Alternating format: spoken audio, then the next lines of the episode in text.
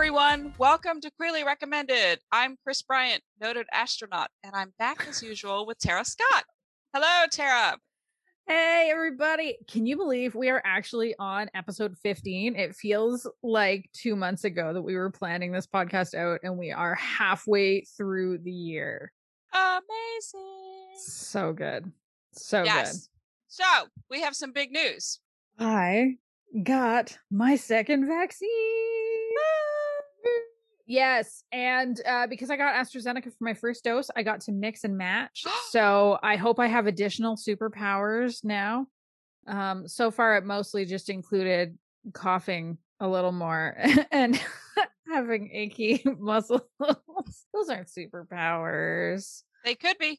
I didn't know be. you can mix and match. I did not know that that was a thing. Yeah, you absolutely can. And especially because they're trying to get just as many people fully, fully vaccinated as possible, especially with like the Delta variant scaring the shit out of everybody. Right. And with AstraZeneca, I think with like the blood clot concerns, they uh I didn't even actually have a choice. Like when I filled out the uh the appointment information, they said that I could choose between AstraZeneca because that was my first one and Pfizer. And then when I showed up, they were like, So you're getting Pfizer today. And I was like, Well, I'm really glad that's the one that I chose then. Hooray. Uh, and I mean, that was what I wanted anyway, because Right. our kids can't be vaccinated yet. And Pfizer is much better at preventing transmission. So, Right. I have Pfizer. right. Very good. I don't know what the portmanteau is. I've seen.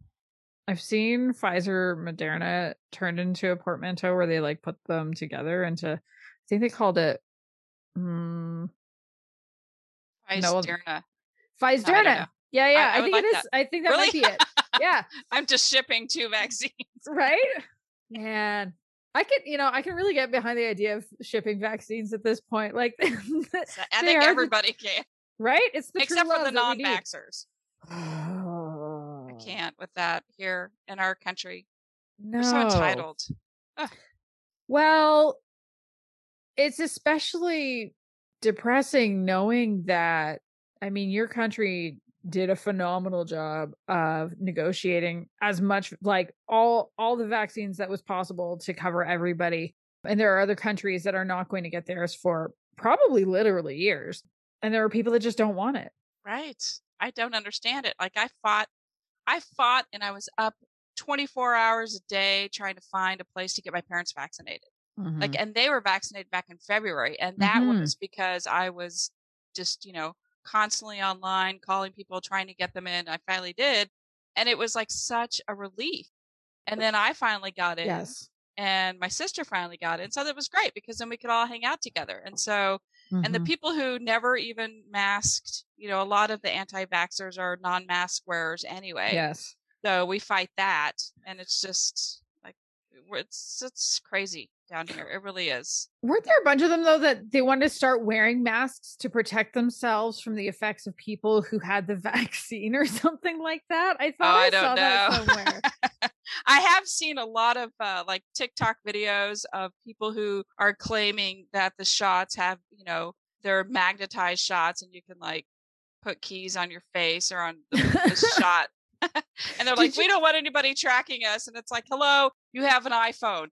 The government and everybody on earth is tracking you through your iPhone anyway. So Constantly. don't worry about your stupid vaccine. Just get it. Be healthy. yes. So don't spread. Just be healthy and let's get back to a, a normal we can live with.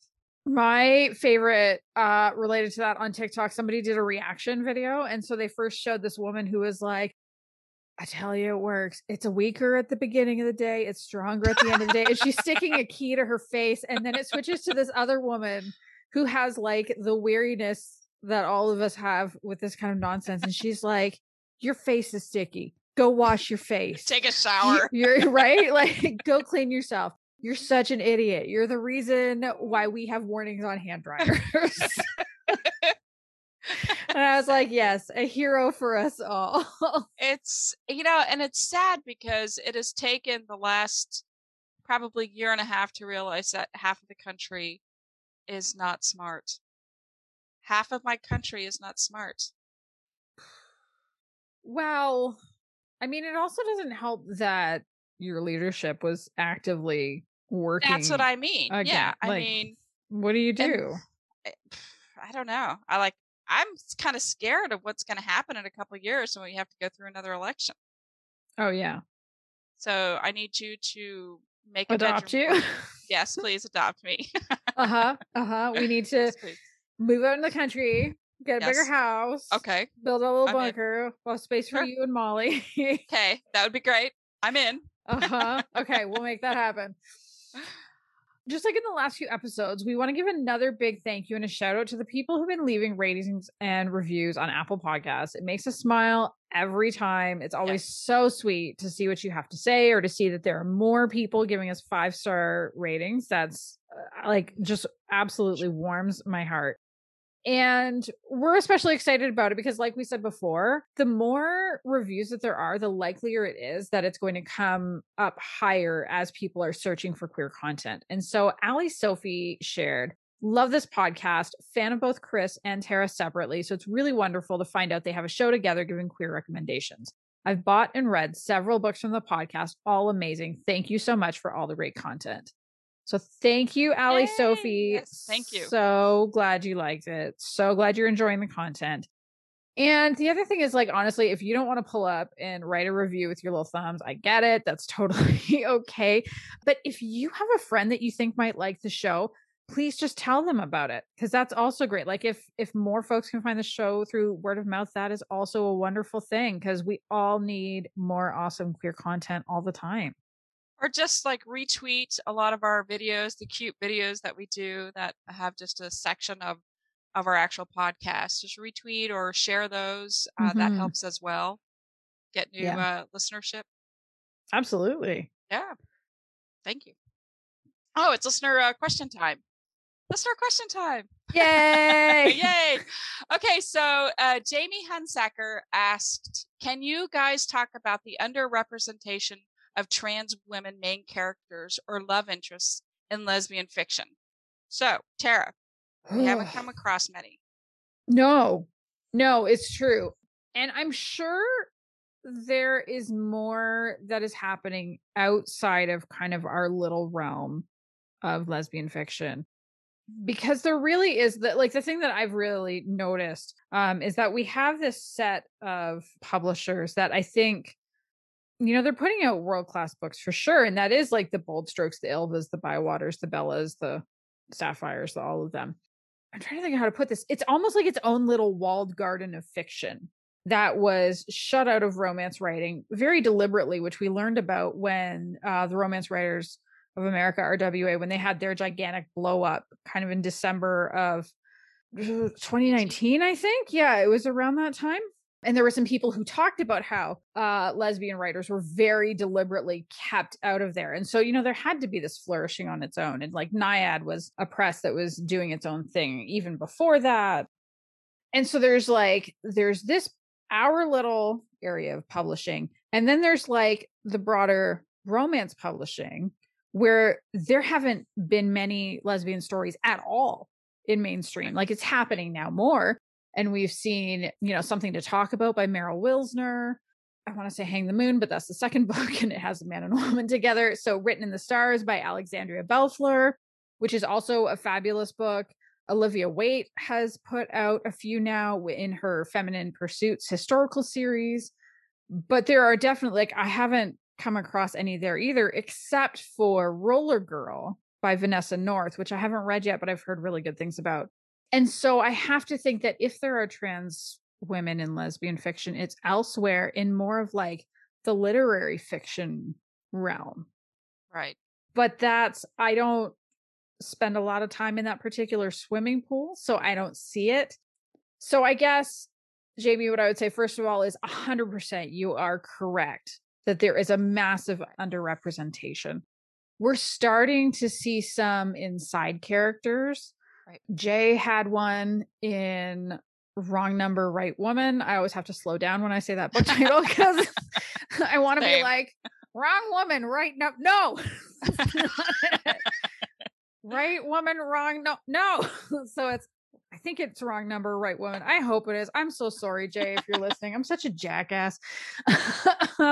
but uh, so Heather is a side character in that book, and Jae has said that she's writing a romance for Heather, which I'm quite excited to read. And I know that Jae is very careful uh, when she is writing outside of her lane. And so I am hopeful that she's going to work with some pretty great trans sensitivity readers to turn out an excellent book. But in Right. terms of like even getting to books that are written by trans women, I don't know where they are. They're definitely not coming out from our publishers, and Right. I'm not really sure why. I don't know that it's fair for me to say. I don't have insight into what the publishers are writing. I don't know if it's a welcoming enough and a safe enough space. Um, for the most part, I can only really speak kind of from my experience as a genderqueer, kind of bisexual, pansexual woman in this space. The genderqueer part doesn't phase anybody. That's no big deal. Every so often, where I catch problems is that like bi pan kind of, and I use the two for myself. I, I feel like either fits equally well for who I am. And the people who have a problem with that also tend to be people who are transphobic in our community. And so while it is a small group, it is occasionally a very vocal group. And so I guess I question whether trans authors have felt safe here. That's a good And point. I don't know that there has been enough of a deliberate effort on the part of the publishers to try to source more of these mm-hmm. books, to try to acquire more and to publish them. I think there is a certain level of openness, but to me it's kind of similar to the the whiteness problem that we have Right. in our corner of publishing as well because it is very very white. And there are some women of color who are writing, some black women and Latino women, but it's been hard because I also know Right. black women who have left the lesfic world because of racism mm-hmm. in our in our part of the, the this end of publishing. And so I'm trying to figure out how far I want to go with this. I I think I think it's something that the publishers need to take a hard look at and see how can we like as as they are trying to be more inclusive Right. of black and indigenous people of color mm-hmm. how can they also be more inclusive of trans women? Because their stories are absolutely essential too. So i do, i do think the publishers need to kind of take a hard look at, at their lists and who do they want to be acquiring and how can they go out and specifically make space for that and make sure that they not only that but like do they have editors who are going to be able to Right. provide that kind of competent feedback because you also want to make sure that there's safety and care throughout the whole process. Unfortunately, I don't know how much is going to change until then. I mean, Carina Adores, which is uh they're an LGBTQ imprint of Harlequin.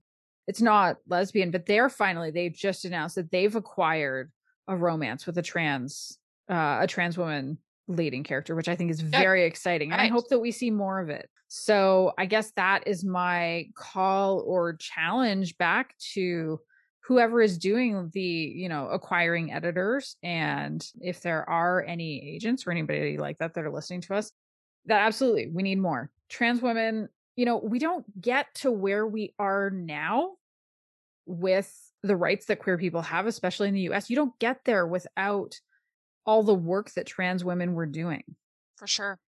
like trans women of color were at the forefront. And so, yeah, please, more stories. I want to see them. And actually, specifically, if you know of any that you've read, Jamie, or anyone else, if there are any that you can recommend, please send those recommendations in. You can either you can tweet at us individually or to the podcast um, handle. You can DM us. You can send an email to podcast at queerlyrecommended.com. But I definitely love to read more. So I think that a lot of the publishing companies have really made a forward movement for more diversity. I, I can Mhm. see that within my own publishing company. And I feel like at least my editor, Ashley, mhm. she is very aware of everything because she she worked with kids, queer queer queer kids. Boy, that's hard to say. Yeah. Queer kids, you know, Yeah. at the school. And so there's a lot of, she is very, very good about sensitivity uh, as far as how things are titled, called, represented.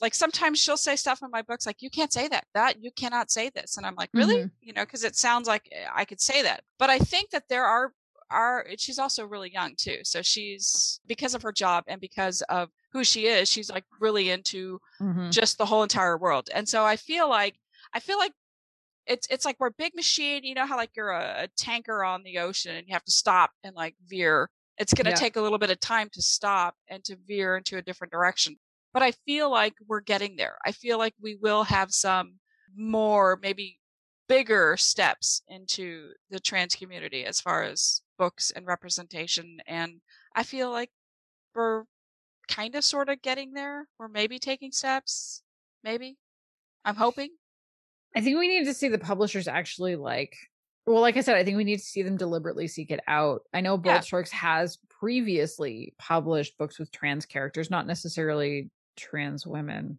I can't remember. i if know there are a lot of trans, women. men I, but i cannot Yeah, think Dena of trans Hankin. women yeah, Dena Hankins for sure. That years ago, she's been like very supportive and very and has written a lot on uh trans men characters.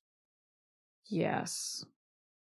Which I feel like is almost its own can of worms because you know we see that in certain like turf spaces where they're very welcoming to trans men talking about how you know they they've basically been lied to and bullied into it and blah blah blah which is absolute bullshit.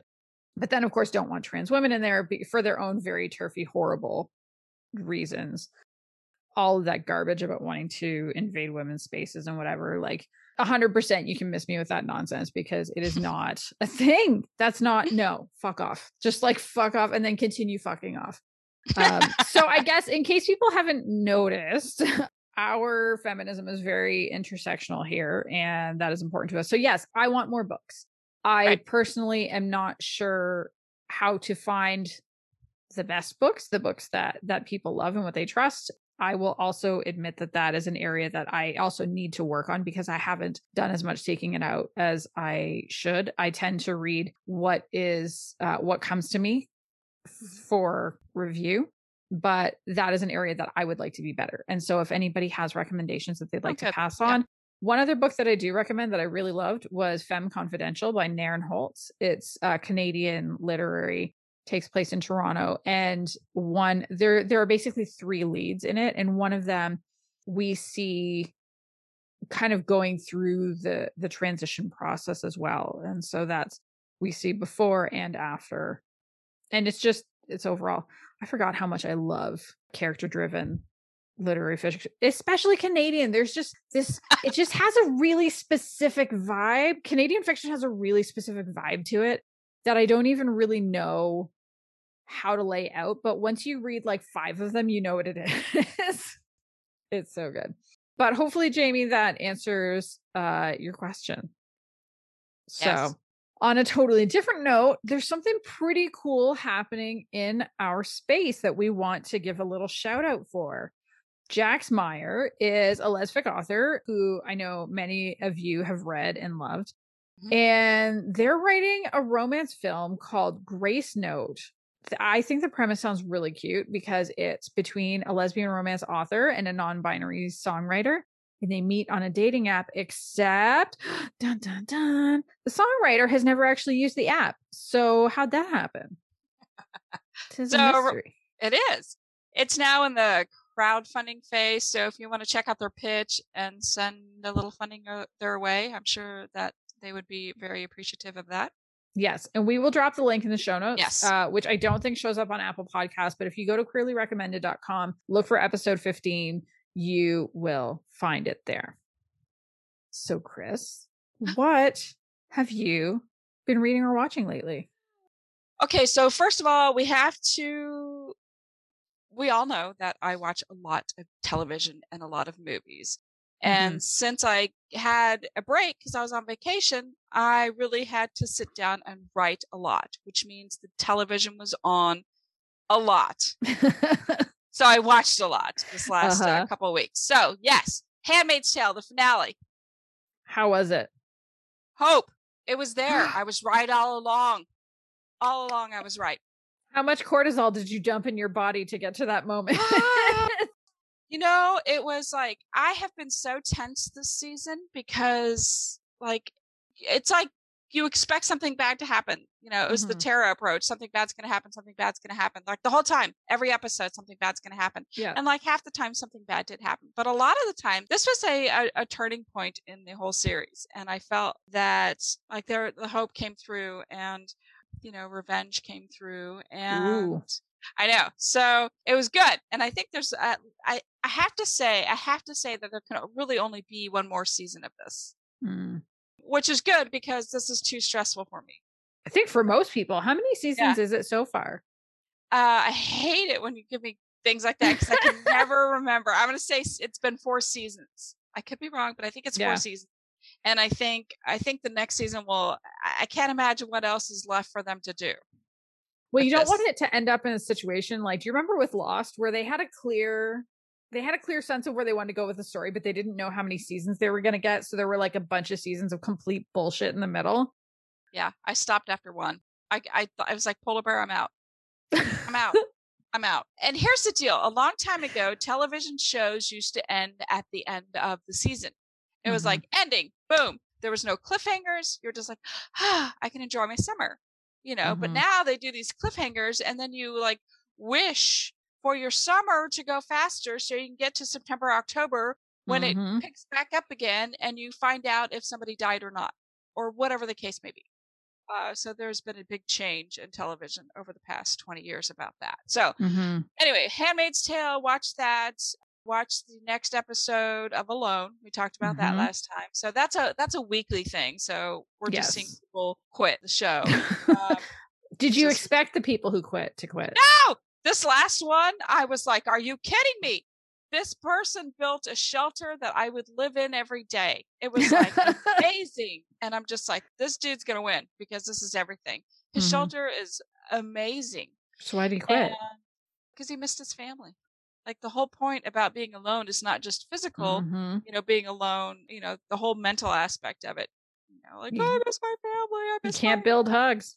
Yeah, you can't build hugs. I'm gonna I'm gonna do the tree thing you know, I'm gonna if I well, we decided that I can't do alone. I would only last like two days. Well, you decided. But, I'm not gonna hold you back from your dreams. it's not my dream, but I do like. I have made enough forts as a child in the Black mm-hmm. Forest where I grew up. I have made enough forts. I think I could actually come up with a decent structure, but I would be worthless on food gathering. I'd be horrible. So I need to be a team. I need to have a teammate to like go, you know, hunt and gather food, and I will like build the hut build the structure. I feel like since you referenced the Black Forest, that there's some kind of a Hansel and Gretel joke in there somewhere. I Probably. Can't quite, I can't figure out how to construct it. well, you know, I had to say Black Forest because that's that's it was the Black Forest. There's that's so freaking cool. yeah, I, I forget sometimes that you grew up in Germany. like yeah. So I didn't have a normal. So that's probably why I watch TV so much because I didn't have a grown up. I'm gonna go with that. Oh but, yeah, um, you got to make up for lost time. Taking I'm making up for the first, yeah. you know, 12 years of my life. Get all that screen time back in that you never got. I know. Let's see. I also watched the second season of Black Summer because I'm desperate for zombie content, and it's not even really that good. It wasn't mm-hmm. bad. It was. I watched the second season, so the first season was just kind of lame, but it was enough to keep me interested. Okay. Because if a show's like on a scale of one to ten, if it's a four, I'm out. But if it's five and above, I'll watch it just because I'm desperate for it. Okay. So I watched that season. And of course, I still watch Catfish and I love that show. And I still can't fucking believe that people get catfished today. So like, is it a, is know? it like a reality show? What? Do you not know it. Catfish? No. Come on. Oh my dear God. Okay. Educate so, me. I'm going to educate you. So a long, long time ago, this guy he Nev is his name. He did a documentary for film school or school or something a long time ago, a long, long time mm-hmm. ago, where he met somebody online, and he wanted to record his journey of like the relationship of meeting this person online, the relationship he had with her, the pictures, everything to document him actually going to meet her. And it turned out to be a totally different person. It wasn't the person that you know, whose pictures he saw every day. It was Mhm. something, it was totally different. So it's basically, so he built this show, this MTV show called Catfish. And it's for people who write into the show and say, Hey, I'm in love with this person. I've been in love with them for X amount of years, months, whatever. And for some reason, they can never FaceTime, but here are their photos and here are numbers. They always say, Oh, we can't meet because my car broke down. Uh, my grandma's in the hospital. So, like, all these excuses. And so, what Nev and Kamie does, I love Kamie. What Mhm. what they do is they take all this information and they try to find out, you know, who the person is on the the catfish, who the catfish is. And sometimes it ends up to be a normal person and it's a real relationship, sort of. Uh, and the like reasons were sort of semi legitimate. And then Mhm. sometimes it's like completely different and they're talking to like this, you know, 20 year old man's talking to an, you know, 70 year old woman. Like it's maybe not 70, but it was like 65 year old woman. And like, yeah. and he, and she had been using like her daughter's pictures or something and it's always something like that and so they have there's a lot of queer representation on that show a lot of couples are gay like they want Okay. to meet yeah so it's it's it's very interesting and during pride month of course they had several episodes where you know it was a man talking to maybe another man so you just never know who you're talking to so it's very interesting and so anyway, so I love Catfish. I'll watch it, even though I still can't believe that people don't Google search or like look at addresses or phone numbers. I mean, they'd show you how to do it on the show. Anyway, so I love Catfish. That's what I've been doing. So enough about me going on and on about all these shows I'm watching. Uh, That's What about you?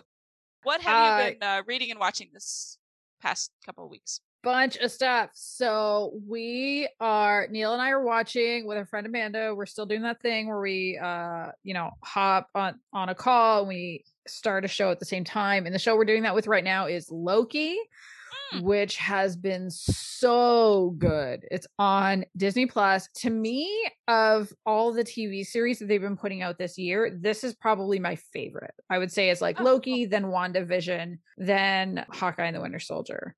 But it has this really great like 60s mod kind of vibe to the whole like the whole aesthetic of it. And then in the third episode, somebody asks Loki about his romantic past and he basically said that there were no great loves but that there were both men and women in it. So I was like, "Yes, canonically queer, wonderful."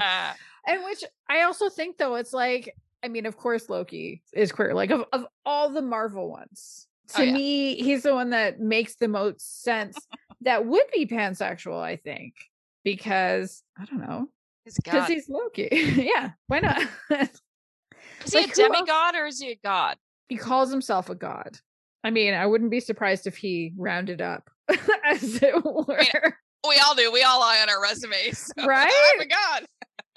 I'm gonna Google it. yeah but i'm trying to think like who else from who else from the marvel especially like the mcu like the cinematic universe who else do you think would be queer i feel like maybe vision Um, I'm thinking. I'm thinking about this. i, I suppose don't know if technically any of them could but Yeah. I mean, Black Widow would be nice. right I mean, if we're asking. well sure well then in that case also scarlet witch would also be Okay. very nice so, so yeah. So I think, I think as the movies progress and stuff, maybe we'll see more relationships that are queer with the superheroes and Yeah. villains in our world. Not really so. our world, but the movie world. Yes, I hope so. Uh so yes, enjoying that very very much. I think the writing is really strong. There's got to be some sort of like a big twist there, but basically the idea is that Loki has kind of fucked up the timeline and so he's been arrested by the time Police? I can't even remember what they're called, but they're effectively the time police. Yeah, exactly. And they say, you know what, maybe we can get you to help us because they're tracking. Basically, it's like if somebody steps off of their timeline and are going to start a new timeline, they're called a variant because it's like that person is a variant from the main person in the main timeline. And they're tracking a specific variant who's killing some of the time cops. And who's killing them? It's another version of Loki. So they think who better to Oh! help catch than Loki, right? But there's got to be, I don't know. I just feel like there's got to be some kind of a massive twist in there. And I don't know what it is yet. And I'm waiting to see it. But in the meantime, thank you, whoever made the choice to have him say that line, because it was one line, but it felt Hmm. really good to see. Um, and especially someone that prominent in the series. And remember, uh, what was it last podcast? I talked about Ragnarok, where both Mm-hmm. were they're as teenagers. Thor and Loki are teenagers, and he really Loki at that time is when he starts like experimenting and and learning about his sexuality. And so anyway, I just It's to throw that nice. Yeah. Yeah. Yeah. Uh, so I'm watching that. Also, I gotta say, I love the back to back, like just going from season to season of RuPaul's Drag Race. So Drag Race Australia ended. That whole season Wow. was kind of garbage, unfortunately. It was not the best. And I think it's maybe one of the worst seasons I've Ah, ever seen. And it was so weird. It was it was almost like you could really see they just decided from the beginning who the top 4 were going to be. And so there was a bunch of stuff in between that made no sense, like bringing back granted she's probably one of the strongest drag queens in Australia, but like she lost the snatch game which is one of the really big it's like they all dress up as celebrities and do like celebrity inter- impersonations based off of the match game show and she did it like it was rotten. It was so bad. It was so bad and she deserved to go home. She didn't lip sync very well and then they just Yeah. brought her back like a couple weeks later like hello she's back and it was like why? No explanation and it was like uh oh, okay um and so yeah that season kind of sucked but luckily it ended and then the following week all stars season six started and they released two episodes in the first week which was fabulous and i wasn't sure when i saw all the queens that were announced there were somewhere i was like really her that I saw something where they had like the Brady Bunch drag queen. oh that's was that a diff- promo for it, or what? was that? no that's although some of them are in this not all of them though like only two like Kylie Sonique Love and Ginger Minj i think are in that unless i'm forgetting wrong and maybe Ginger Minj isn't in it. But yeah at least one of them is. No they're paramount plus who owns the drag race franchise now like they're making the new seasons of it. Oh, okay. um they're doing this thing where it's like dragging the classics and so they have a bunch of drag queens in that playing Brady Bunch characters but then they have like one of the old one of the brothers from the original series I think is playing the dad and then I think Oh, they wow. pull in one of the other guys who played one of the brothers to play one of the brothers or something like that it's I don't know it's very odd it looks like fun I'm going to see if I can find it in Canada I don't know if I can I don't think we have Paramount Plus here um, but yeah, no. So far, All Star season six, despite being a little skeptical, a few of the queens they p- brought in, super fun so far. I'm really Good. loving it. And the lip sync at the end of episode two for me was absolutely iconic. I was clapping, I was cheering. It was phenomenal. It was so good. I'm very excited about. I hope uh, I hope the season continues to be this fun because I feel like it makes up for a lot of what I was grumpy about with with Australia and even some of the last uh, season. In terms of gaming, still playing Stardew Valley, of course. And last time I was talking about is my character going to marry Abigail or Emily? I wasn't Right. sure, but she married Abigail, the little Ah, purple hair girlfriend. Yes, they got married. They adopted a baby Ooh. who does nothing but sleep still. And Nice. Abigail is like, Have you spent any time with the baby today? And I'm like, The baby's sleeping. I'm going to go and kill some monsters in the caves and do some mining. and then I'll come back and play mommy. and then I'll come back. Thank you for asking. And then lastly, I have been reading Change of Plans by KJ.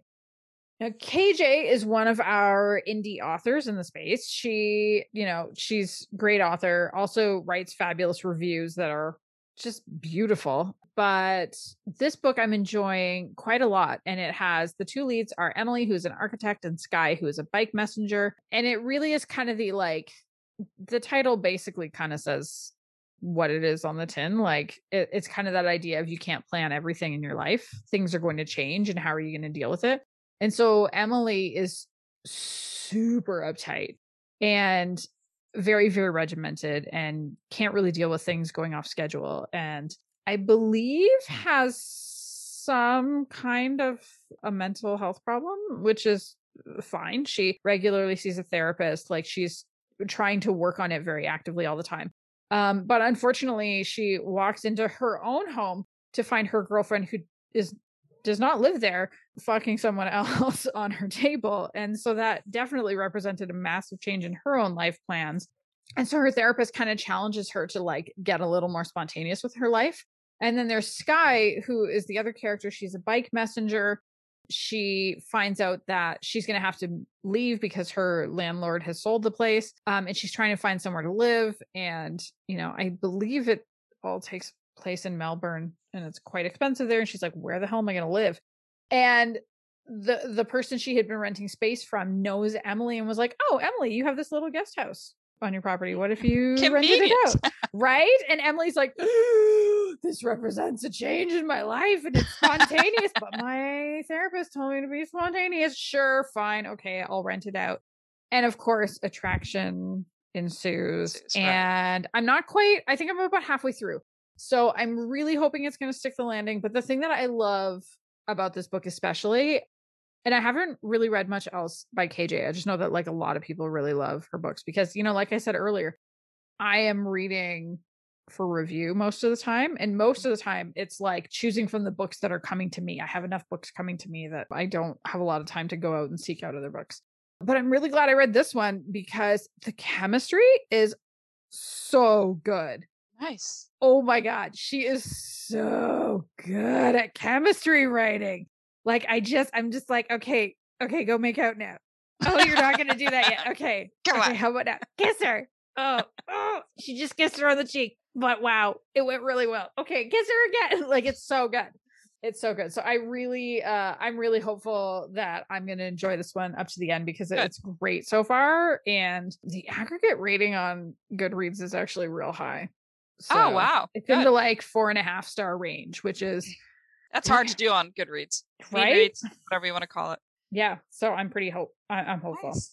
Good. So, Chris, what yes. is your official recommendation for this week? Okay, so uh, my official recommendation is in 2015, a book came out called Simon versus the Homo sapien Agenda, Homo uh-huh. sapiens. Agenda and it was a book written by uh, Becky Albertalli, and it was made into a movie in 2018, and it was retitled Love Simon. Mm-hmm. And like that book is still like on Amazon's top, you know, 10 list. It's been yeah. been around forever. And uh, it was a just a kind of like a super cute coming out story with a teenager uh, Simon. He gets on a local popular messaging place and uh, reads a message about another teenager who is afraid to come out and then Simon's like, well, I'm gay too. And so they kind of have this cute little back and forth online and they don't know who, the, who they are. And so mm-hmm. basically, that is not my recommendation. I mean, it's a good movie, but that's not my recommendation. So my recommendation is actually kind of an offshoot from this movie. And it's a series on Netflix. There's two seasons and it's called Love Victor. All right. Tell me more. So, okay. So here's the description of it. Victor is a new student at Creekwood High School on his own journey of self discovery, facing challenges at home, adjusting to a new city, and struggling with his sexual orientation. So, Victor Salazar is the main character, and he mm-hmm. reaches out to Simon from Love Simon because years before, Simon actually went to that high school, to Creekwood High. And he's kind of he's kind of passive aggressive, like sending him a message. He, you know how messenger you can pretty much send a message to anybody on any mm-hmm. social media platform mm-hmm. and so he does and he's like you know i think it's i'm really happy that you had this great coming out story and your family was extremely supportive but i also hate you because i'm not having the same experience. You know his heteronormative catholic family is kind of like pushing him maybe you'll have a girlfriend at the school maybe you'll have a girlfriend. And so he does. He he he actually finds this really great girl and he dates her and he kind of feels butterflies, but he's not sure because then he sees Benji, who's the one like gay student at the school, and it's like mm-hmm. more than butterflies when he sees Benji. So he's trying to figure things out. And during this whole time, he has text message exchange with Simon, who does make an appearance in the actual series as well. So Mhm. uh, I I thought, I mean, it's great because it it focuses not just on Victor's self discovery, but also his quirky friends and you know their problems and situations, Yeah. and like parents who are like you know not perfect they're kind of hot mess parents you know in different families and so it, it it goes beyond just the relationship of victor. And so if you like these family stories with queer rep then i recommend this series because it covers everything. It really does. There's it's not all happy you know there's mm-hmm. a lot of like sad thing not sad things but just like real life like this happened and this is how we're dealing with it and this happened and this is how we're dealing with it. So it's just a good way to just kind of decompress from the day and just kind of watch this show and he's absolutely adorable.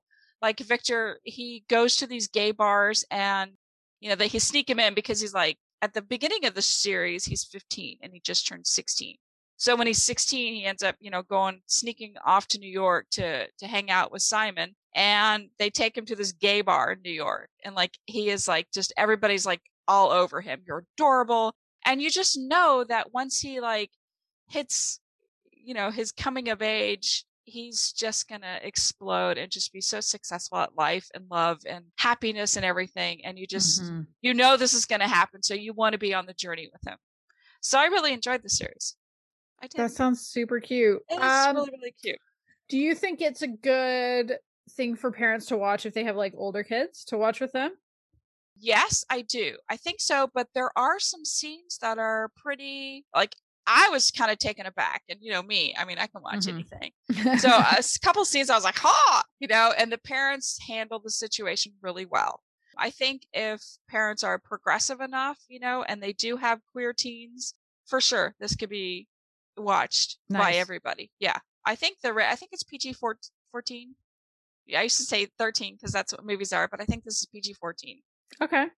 so yes i think older older teens i think would be could watch this. I mean i don't know that do parents watch I don't know. series with teens? I i I, like, I never Uh, saw my parents from 13 to 18 i never saw my parents. So I, I don't know. Maybe we would have watched i don't know but i was upstairs in my room the whole time Yeah, my kids aren't old enough for that yet. Um, so I I personally don't know. I don't know. I used to watch a lot of stuff with my mom because my my dad would like go camping for the weekend with my brothers, and Oh, well, so my mom and I would like watch a lot of stuff together. like my mom and I watched like we'll watch movies together, but we watch we watch more movies now than we did growing up. And I think like I'd stay up and watch like Knight Rider and Miami Vice with my parents. Oh, um Love Boat and Fantasy Island. I think those were ones that I watched with my parents. But How is that possible? You're 34. I know I was like a baby. You know, spend some time with the baby. And so that's and I remember that That's right. when, you know, they spent time with the baby that I got to see that. Or maybe it was reruns. I don't know. But either way, Who can you know, they say? didn't right they didn't have anything really that you know obviously was queer when i was a kid on television not at all so Well, I mean, Miami Vice. They just didn't admit it. that there's that yes for sure okay Yeah. so enough about mine I, I think it's a i think it's a super cute series and it's on netflix so i recommend it for just killing time and watching something that has a little bit of angst but hmm you know is a feel good show Sounds tara good. what about you what is your big recommendation this week I decided for a couple of reasons to dip back into an old favorite this time. The first is that if I'm being honest, that Pfizer vaccine really kicked my ass. So I didn't do a lot of bummer Uh yeah, it was uh yeah, the brain fog was real with Really? that vaccine. I was not reading. I was not doing well. But also something I noticed recently in talking with a lot of not just colleagues at work, but also friends that work in other industries is that I've noticed it's almost like people are hitting another COVID wall again. And I don't know if it's like fear about the Delta variant, hmm. because I know a lot of other parents that don't have their kids vaccinated. And I just thought, let's hmm. just go for a good old comfort read. And I started reading it again last night and just fell in love all over again with Didn't Stay in Vegas by Chelsea M. Cameron. And so people who have been paying attention since the beginning or who have joined us later but went back to the beginning will recognize the name because Chelsea Cameron's book who we could be is in the second episode. It was my first ever full on recommendation because that was also a comfort read and we were definitely needing those back in january. Um, yes. um similar to this one it is a friends to lovers. I especially love chelsea cameron's friends to lovers books. Those are my very favorites. But the thing that i appreciate is that each one there's a different spin on the friends to lovers scenario. And so for who we could be they were already deeply in love with each other and just had no idea. They didn't know. Everybody else around them knew. And it was just watching these two sweet dummies figure it out. in this reinterpretation of Anne of Green Gables, which also, fun fact. So, my friend Stacy, who I referenced before, she's the one who's like, You have to read Becky Chambers. How have you not going to uh, read it yet? I'm going to stab you if you don't read it.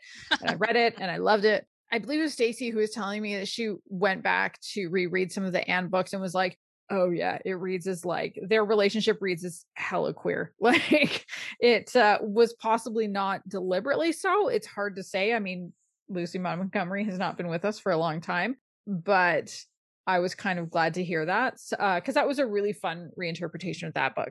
But didn't stay in Vegas is different. Um, so we have these two best friends. One of them is Callan, and Callan is the narrator. I believe all or most of Chelsea Cameron's books are written in the first person, so similar to you, which is actually probably part of why I like reading both of your books. well, with this particular one, Callan wakes up. Very opening scene. She wakes up in a hotel uh, in an unfamiliar hotel room in Vegas to find she has glitter all over her junk and she's like what the fuck is going on? in a dress that she doesn't recognize. And there's somebody else there and she's like who the hell is that? and it's her best friend Emma. And kind of as the morning progresses they find a piece of paper that says that they got married the night before. And they're very much opposites attract. Callan does not have her shit together at all. I once saw a meme that was like, not only are my, I, I don't have ducks that are in a row. I have squirrels and they're in a rave. Like that's Callan. A hundred percent. But then there's Emma, who is incredibly dependable. And so Callan's like, well, obviously we have to get this annulled because what the fuck? And so uh, Emma's like, yep, I'll take care of it. I'll take care of it. And then they get back. And a couple weeks later, Callan's like, so did you take care of it? And she was like, I was thinking, what if we just stayed married for a while? And then it's like, you sort of watch that and you watch some other stuff happen, and you're like, oh, Callan is a useless lesbian. And I know there are some people that don't know what that means, but like the useless lesbian is very much a thing where it is a lesbian who has no idea that someone is attracted to her and like very, very attracted to her. Like it is very obvious that Emma is in love with Callan and Callan has no fucking idea. And so you kind of just see this progression in the relationship. And also there's sometimes where I just wanted to shake Callan because she's like, Can we cuddle now? And I'm like, What? Friends don't do that. I'm sorry, no, friends, friends don't not that much. Friends don't cuddle that much. No. No. Sometimes, but not that much. Yeah. Not typically. And these were not friends with benefits, by the way. Like these are just not. And just so friends and then Callan has to like she gets evicted, so she ends up in with Emma, and you just kind of see this like it all has to come to a head at some point. Um, and it does, and it's beautiful and it's fun. The chemistry also is very good in this book. The sex scene when it finally happens, I think, is the best one that this author has written, and oh, it's nice. just it's very good. So yes, this book is hilarious. It's very cute. There is no angst. It's the ultimate comfort read. You might want to throttle Callan sometimes, but she's just she's very well meaning. She has a very good heart. She just has no clue that her best friend is in love with her. And it's perfect. That happens. Yeah. That happens. It does. I love it very much. That is my recommendation. Good. So that is all for this episode. Thank you so much, everybody who has joined us If you've enjoyed it, please subscribe wherever you're listening to your podcast. Or, like we said earlier, if you could please consider leaving a rating or review on Apple Podcasts, we would be very, very grateful. Or even better, like I said, if you have uh, anyone in your life that you think would like this show, please just tell them about it because we would love to reach more folks who are looking for good queer media recommendations. Hey. Yes. Or if you want to connect with us on your favorite social media sites, just search for Queerly Recommended on Instagram, Twitter, Facebook, or email us at podcast at queerlyrecommended.com. Goodbye, everybody. Bye.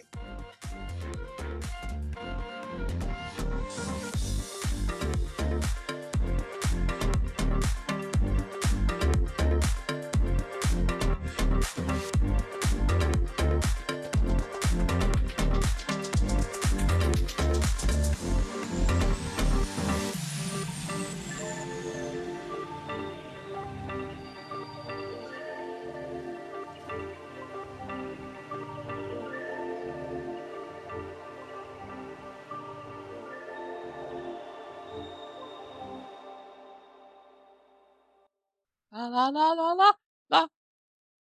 Recording is in progress. And yeah, so you're kicking it off. I did not sneak in any. I thought about it. I was like, what if every week I just sneak something in that you ignore?